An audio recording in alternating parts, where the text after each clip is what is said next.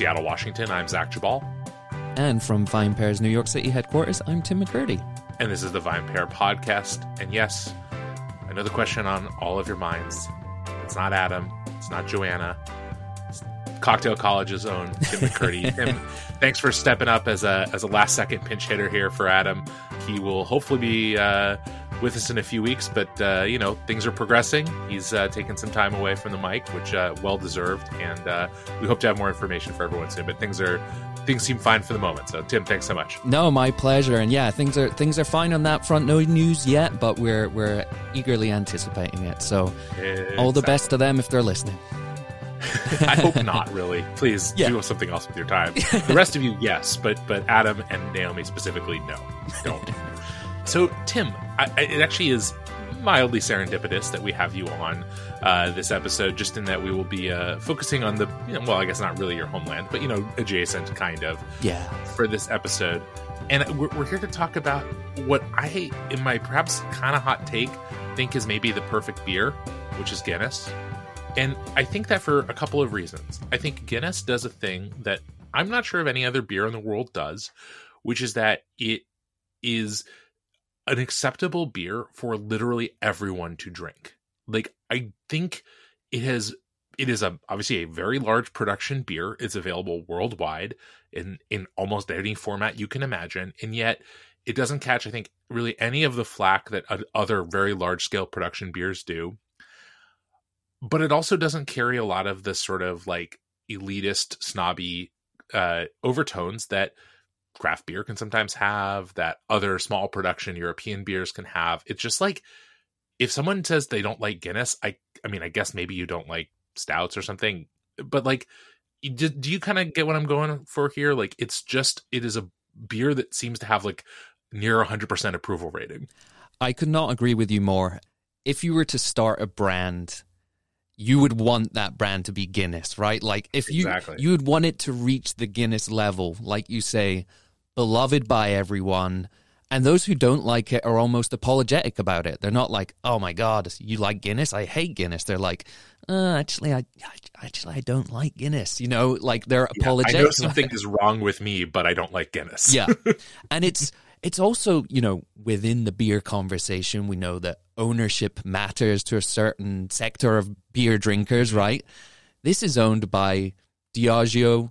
That's, you know, obviously public knowledge, but I find that sometimes in the spirit space, you might find bartenders who maybe are less inclined to like some of their brands because it's such a big conglomerate. But again, no one seems to care when it comes to Guinness. Everyone loves it. So, and then, yeah, just in terms of as a product, as a beer, it's fabulous. Yeah, it's a great beer. We're going to taste some in a little bit because I actually was realizing as we were prepping for this episode, I actually haven't had a Guinness in a while. Uh, so, you know, perfect occasion to uh, hear on St. Patrick's Day, which obviously all of you listening to this know, but, you know, just just reminding you, it is a, a particularly fitting topic and, and toast for the day. But also, I think you're right. It's it's not just that people kind of don't hold the current ownership of Guinness against it, but in a lot of ways, I think Diageo has been really savvy in maintaining the sort of spirit of Guinness and finding ways to kind of carry it forward. So I would love for you, Tim, to talk a little more about the piece that uh, ran on the site today about the sort of specific history of Guinness advertising, because I think a big part of why it has the beloved place and sort of iconic place in drinks culture here in the US and, and globally is the advertising, which isn't always true for other products that are heavily advertised. Yeah, I mean, first of all, I just want to say this is a piece that I've wanted to see come to life for so long. Um, and it's written by Maggie Hennessy. She's a fantastic writer, one of my favorite writers to work with. Um, and it's all about the history of a one particularly iconic Guinness ad, which is called Surfer. But it also looks into Guinness just marketing throughout the years. And I think this is a large part of the conversation we're having today. Um, when I was editing this piece, there were some links to the, the the specific ads. So the surfer one, but there's another one. I can't believe that it's escaping me now. But it's essentially a man racing a, the pouring of a pint of Guinness, Marco mm-hmm. versus pint, and that took me back. So those came out in '98 and '99 respectively, and the way that that transformed I'm going to, you know, reveal my age here, but that was my childhood. and the way that that transported me, sorry, back to my childhood was just incredible. And, you know, the company took some real risks with the surfer ad in particular. So, for those who are not familiar with it or need reminding, it's set on a beach and there's a couple of surfers and it has this very kind of I don't know how would you describe the bassline that pumps as this thing is the the tension is building? Um it's kind of how would you describe that Zach? Um I think you would call it like maybe sensual. Visceral maybe? I don't know. Yeah it's, that's maybe actually maybe that's better yeah. Like yeah. it's very it's it's it's actually it's like heartbeat adjacent kind mm-hmm. of. And you have then the narrator with this incredible, um, you know, this thick Scottish accent, reading aloud a Moby Dick poem. These guys go out to surf this 50 foot, or some people say 80 foot wave. Uh, you know, these, these things do get maybe exaggerated over time. And then the wave transforms into these white horses. And it's just, I mean, there were two versions of the ad. There was a 60 second one, and then there was one which was 120 seconds, which is half a second longer than it takes to pour the perfect pint of Guinness, which is also just incredible. And you don't actually see Guinness or hear it mentioned until the last second. And just mm-hmm. to do that, and also, as Maggie mentions in the piece, like to lean into the fact that it takes longer to pour a Guinness mm-hmm. something that maybe had been they hadn't wanted to advertise before because you know like that's not something you want to boast that it takes longer to get but to lean into that i don't know. I, it's just so iconic. Yeah. And i mean i think you can in some ways draw i mean obviously the ads and, and moving it into that sort of televisual medium is one big piece of it but you can even draw back to like the historic ads. You know i think of them like they they often had like two cans, right yeah um like the print ads and stuff like that. And just they had a sort of like cheekiness to them, but also but also like a, a sort of substantive quality, which is kind of a weird combination of the two. And I think I think that's one of those things where you just kind of think about how, you know, in some ways you it would be very easy for a beer like Guinness to end up siloed in the way that a lot of other Irish beers are, or Irish even not not so much whiskeys, but like cider, etc. Like oh yeah, you know, we have a huge like mid March is our big time, mm-hmm. and every the rest of the time we kind of just exist on the peripheries, or we're we're in you know the Irish bars and things like that, but we're not really ambient or present in American culture year round. But Guinness has, I think, obviously kills it this time of year, but manages to be present in all kinds of bars year round that you might not think for something that could, like I said, easily have been relegated to that, uh, you know, kind of holiday adjacent uh, period and and or sort of culturally uh, specific bars and pubs. Yeah, it's it's fascinating too, and I've I've actually got a question for you here because when I was uh, of legal age, drinking age, but you know, early in my sort of drinking days, we would go to specific pubs based upon how good their Guinness was. And I don't know of any other beer where that's the case, right? I mean, I think as you get into beer, specifically craft beer, you start thinking about things, or you maybe know like how clean are the tap lines or whatever. But to go to a pub for Guinness, I don't know. Is that is that also a phenomenon over here, or is that a, a kind of British thing? That's a good question. I will say that without being able to relate to that specifically, uh, maybe because it wasn't something that I did in particular, but I do think that another thing that to some extent distinguishes Guinness, and you talked about it even in the advertising, is is that the pour is so essential. And again, you know, now we think about nitro beers and the and the texture of beer being a little bit more a topic of conversation, certainly in craft in some senses. But Guinness really transformed the idea of like what a pour of beer could be or should be, that it could be something that a bartender should spend time on, should think about. And obviously, in a lot of cases, they've had to invent or introduce technology, uh, you know, specifically in cans yeah. and whatnot to facilitate that because you know the truth is is that obviously a lot of Guinness is sold is sold over draft, but a lot of more of it, I'm sure, goes in cans and bottles. And getting that, you know, when you spend a lot of time hammering home the importance of the pour and of the the sort of setup of the beer, well, you have to give the person drinking at home an opportunity to at least come close to that without a high degree of technical, you know, kind of expertise. and so again, I think there's the, all these ways in which Guinness has made itself into this, you know, it's it does something too that we've talked about on this podcast a lot, which is it makes itself feel like a kind of a luxury product, right? The the you know you have the special you know kind of uh, pour technology in the can and you really you know kind of are trying to get it to look a certain way and you know the visual appeal of the of the pint is or of the pour is a big part of it right it still looks good you know even in by today's hyper uh sort of uh with with so much attention being paid on how things look, mm-hmm. it still I think holds up very well. And you know the the texture itself, right? That sort of silky nitro pour texture is really appealing and not always matched by other beers. Yeah, and and to your point as well about the, the you know the long pour, it's kind of a marketing tool in a way too, right? Yeah. If you go to a pub or a bar that's known for its Guinness or where you'll find a lot of people drinking Guinness, and you have the people pour it three quarters of a way and then let it settle and then start on the next one. If you go to a bar and you see all those, I'm going to drop something here, a proprietary thing. I like to use the plural Guinea, which is, uh, yeah, a, a, word I've coined. But yeah, when you see those pints lined up, it's phenomenal. It's this marketing thing. It's kind of like a server walks through a restaurant with four espresso martinis on a tray, and then suddenly that's all the bartender's making for the rest of the night.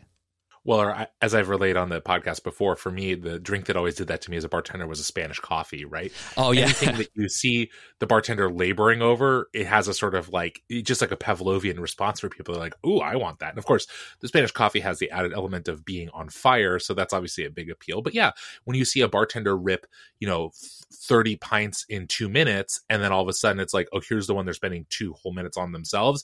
It, again, it, it just sort of signifies to people like, yeah, that is a that is a beer that I should be, you know, I should treasure. And even if we all kind of know that Guinness is obviously very widely available, uh, you know, thank you, Diageo. Yes. But uh, it's it's definitely still because of the pour, because of the the setup, and because it kind of is a little bit um, like let's put it this way, it is distinct in the category of incredibly widely available beers. Obviously, there are other Irish stouts. There are other people here in the US making beers that are somewhere between homages and ripoffs of Guinness, but its ubiquity, the fact that you can find it in, you know, airport bars and, you know, dive bars and places uh, just all across the spectrum of drinking.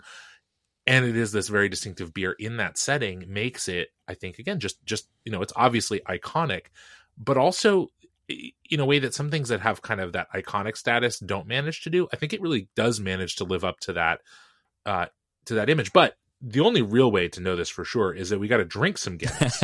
so I have one of the uh, one of the classic 14.9 ounce cans here. Is what do you have, Tim? Yep, I have that. I, I specifically went for the draft. Um, did yep. not. I do like the extra stout, I must say, but I don't quite enjoy the texture as much. And you know, without the without the nitro, it's just not quite as good. That's right. And I've got the I got a pint glass here. Do you have one too? Uh, I do indeed. It actually took me a surprising amount of time to uh, find one here in the VinePair office. You would imagine as a drinks publication we have more knocking around, but who knows? Maybe we need more pints. All the glassware is uh, far fancier than just your standard pint glass. All it's right, well, not Guinness, this one a pour. All right, here we go. That's always a good sound. Are we going to make the the listeners wait 119.5 seconds here? Well, we'll see.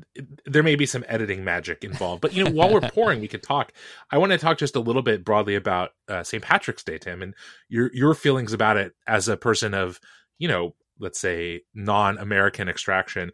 Like, how do you feel about the way it is observed in the United States? In a word, baffling. Please elaborate more words. it's not something that I have ever celebrated, you know, so for anyone who's not aware, I was born in Scotland, grew up in England, but do have Irish ancestry as well. But it's it was never really a big day. I mean, if you happen to be out and it happened to be the weekend, yeah, you'd maybe you go for a Guinness or whatever, but we wouldn't make plans around it.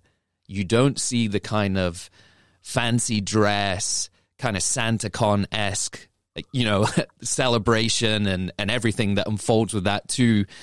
I don't know. Maybe I, to be fair, I've never been to Ireland for St. Patrick's Day, but the fact that it's so big over here, I don't know. It's it feels very American that it would be.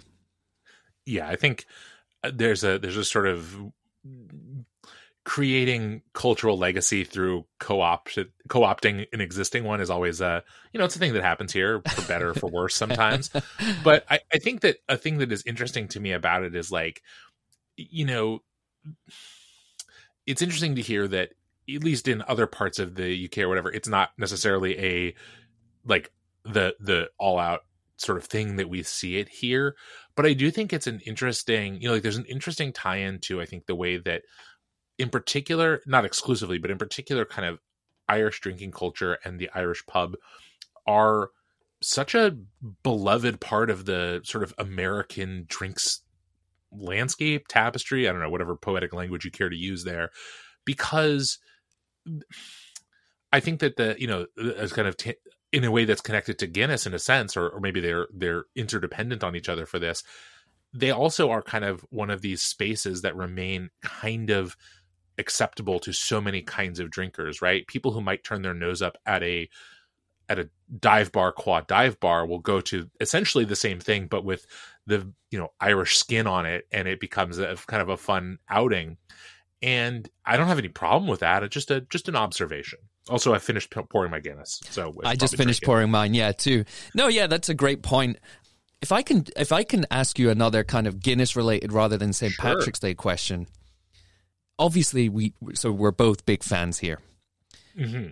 Is this a beer that you can go to in any establishment? I.e., you're like, oh, I'm not really sure about the selection. Kind of sucks here, but oh, they have Guinness. So, are is this dependable? Is this like the Negroni of beers, as Negronis would be for a lot of people, or are you more looking around the surroundings and being like, hmm, the chances of the Guinness being good here and poured properly now probably just go for something else?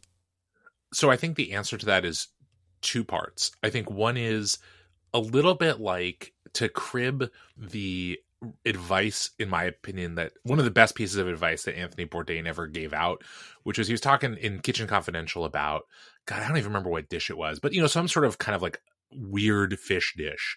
And he was talking about like, if you go into a restaurant and they have this on the menu, like should you order it? And his advice is like basically well if you see a bunch of other people eating it if they're making it a lot then sure. They probably know what they're doing. It's probably good. If no one in the restaurant is eating the like weird you know like fish dish then you know probably steer clear.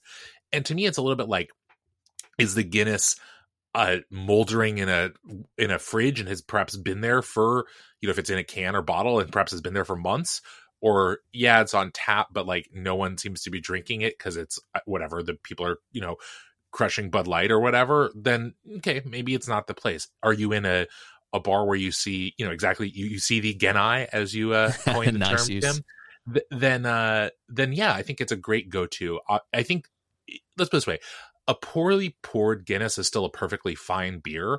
It's just i do think that there is a, a level of enjoyment and experience you can get out of a, a proper Guinness that you know is always a little disappointing if it the one you get doesn't meet that standard. Yeah. But I think it depends on, you know, kind of if you're in a place where they can't pour you a proper Guinness, are they going to be able to give you something else that's better? Arguably not. just get out of there. Just leave. Well, or just set your expectations correctly, right? Mm-hmm. Drink or drink whiskey neat or something, right? That's harder to fuck up. Yeah, that's true. That's a good point.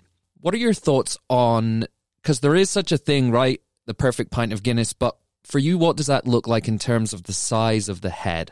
Well, uh, so to me, I I'm a believer that like a properly poured nitro beer like this should have like between a quarter and a half inch of of head, maybe up to a, an inch if you're really going for it. But more than that, and you're kind of like I'm not someone who's like, oh, the foam is where all the flavor is. I mean, I know there are people out there who believe that, and I do think that aromatics in beer get under discussed and that the the head is a great place to kind of capture and savor some of those aromas but that's more for other kinds of beer. I don't necessarily think it's as true for this. To me the the appeal of a of a guinness properly poured is that you get a little bit of that like slight textural contrast between the beer and the head but that what you're really there to savor is, like I said, that incredibly smooth, velvety textured beer that plays out as it also a very kind of almost egg white texture ish Mm-hmm. head, but it doesn't overwhelm the beer. You know, you definitely don't want a big, you know, two inch head on Guinness, at least to me. I mean, for one, that's less Guinness for me to drink, which is always a bummer.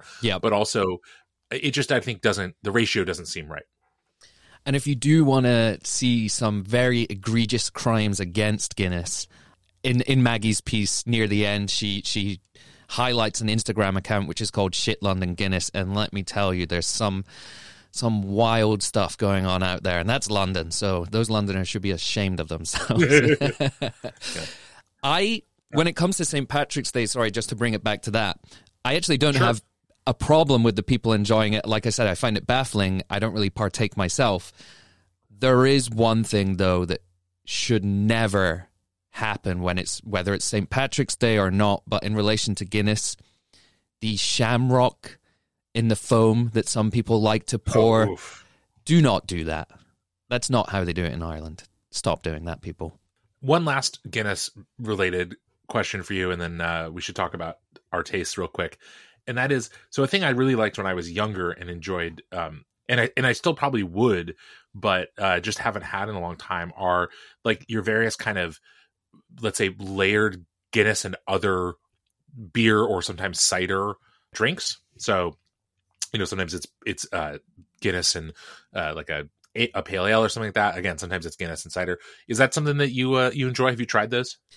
I've actually never tried that. Um, never in my life. I I'm wondering if it's one of those things that sounds like a terrible idea but is actually surprisingly good. Is that the case or is it is it is it bad? so I think it's it, it is good. It is definitely like you know, it's like how you feel about layered shots and stuff like that. It's kind of like it's a little gimmicky.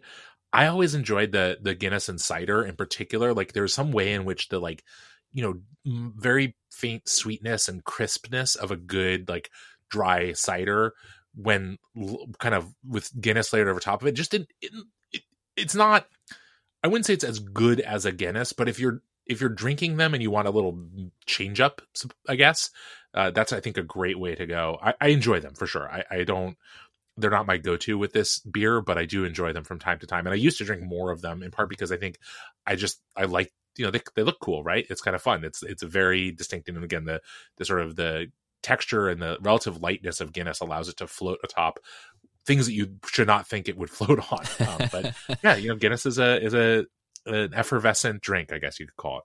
Does this thing have a name? You know, if I wanted to go and try this at a bar or do I just explain and be like, yeah, sure. So I will say this: I think that my understanding, and again, this is not like I'm not an expert on this, is that the if it's like the um, half Guinness and half pale ale or whatever, it was it. Often you'll hear it called like a black and tan, but I think that term is considered like not super Right. uh, acceptable, and so I think it's often called a half and half. But um, I also think black velvet is something I've heard for it when it's with cider. But again, you know, these are like these were the terms that were used at the Irish bar that I went to in college. They're not like I'm not sure they're industry standard, but maybe Mhm. they are. Write in podcast at vinepair.com. Let us know if this is a thing you've tried and or uh, if you have a name for it that hopefully is also not offensive. yeah, that would be great. Um, so okay, we, we've we've talked a lot about Guinness, but like now we're drinking it. Yeah. Any thoughts? Just wonderful, isn't it? Just Mhm. wonderful. I mean, for me, I don't necessarily go to Guinness for the flavor. It's all about the texture for me. I know that's not a hot take. That's probably like what everyone is doing, but I do like the kind of toasted, kind of almost oatmeal character that it has. But yeah, I'm really just looking for that body and then, you know, the the head mixed with the the stout itself. It's just it's it's wonderful. Yeah, it's delicious. I think it gets actually sometimes a bad rap because its flavor isn't super intense. So I agree with you that the texture is a big selling point for me as well. But I appreciate the sort of subtle malty notes of of a Guinness. It's Mhm. not gonna get in your face, but that, that's great because again, you know, one of the secrets to Guinness's popularity, I think, is it's like 4.2% alcohol, right? You can drink a lot of Guinness. It doesn't feel weighty and heavy the way that a lot of other stouts certainly do because they're just made differently. It's a different kind of beer. And that to me is delightful, right? There's a, a place for a beer that gives you you know, great texture, you know, frankly, great visual appeal, nice flavor, and you can have three of them and not feel like you're you immediately must lie down. And that's that's a big win in my book. Yeah, you know they call it a meal in a glass, but I think that is, I, I, you know, I think that's a bit of a myth because, yeah, like to your point, you can have a you can have a couple, but you know it's not just one and done, right? You can have a couple exactly. of them, but then yeah, a nice nap. Um, for me, the whiskey equivalent of Guinness and this is very apt, would be single pot still Irish whiskey, which I is something I really, really love, and it's probably because of my love of Guinness that I really appreciate that. Um, yeah, yeah, but that's another well, great exactly, one for today. Right, the the Guinness is also a great kind of companion to a shot of whiskey because of its smoothness and velvetiness. It makes for like great if you're kind of moving back and forth between a slightly punchier, more kind of complex, interesting Irish whiskey or something like that. Moving back to the Guinness to kind of reset the palate, give you something else to taste is is great. Yeah, yeah, I just regret I didn't pour myself whiskey too. Yeah, I know. I'm like, I got a bottle of Redbreast 27 in the room next door. I should have should have planned right, better well, here. on that note, Tim, I'll let you escape. Thank you so much for stepping in. You'll be you'll be back with us uh, for the next couple of episodes at a minimum while uh, things progress with with Adam and Naomi and uh, the, their uh, hopeful new addition to the family. So thank you so much for for jumping on, and uh, I'll talk to you on Monday. Pleasure is all mine, Zach. Thank you very much. Thanks so much for listening to the VinePair Podcast, the flagship podcast of the VinePair Podcast Network. If you love listening to this show, or even if you don't, but I really hope that you do, as much as we really do love making it, then please drop us a review or a rating wherever it is that you get your podcast, whether that be iTunes, Spotify, Stitcher, anywhere. If you are listening to this on a device right now through an app, however you got this audio, please drop a review. It really helps everyone else discover the show. And now for some totally awesome credits. So, the VinePair podcast is recorded in our New York City headquarters and in Seattle, Washington, in Zach Geballe's basement. It is recorded by Zach, mastered, and produced by Zach. He loves all the credit. Keep giving it to him. Drop his name in the reviews. He's going to love hearing how much you love him. It is also recorded in New York City by our tastings director, Keith Beavers, who is the managing director of the entire VinePair Podcast Network. I'd also love to give a shout out to our editor in chief, Joanna Sciarrino, who joins us on every single podcast as our third and most important host. Thank you as well to the entire VinePair staff and everyone who's been involved in making VinePair as special as it's become. Thanks again for listening, and we'll see you next week.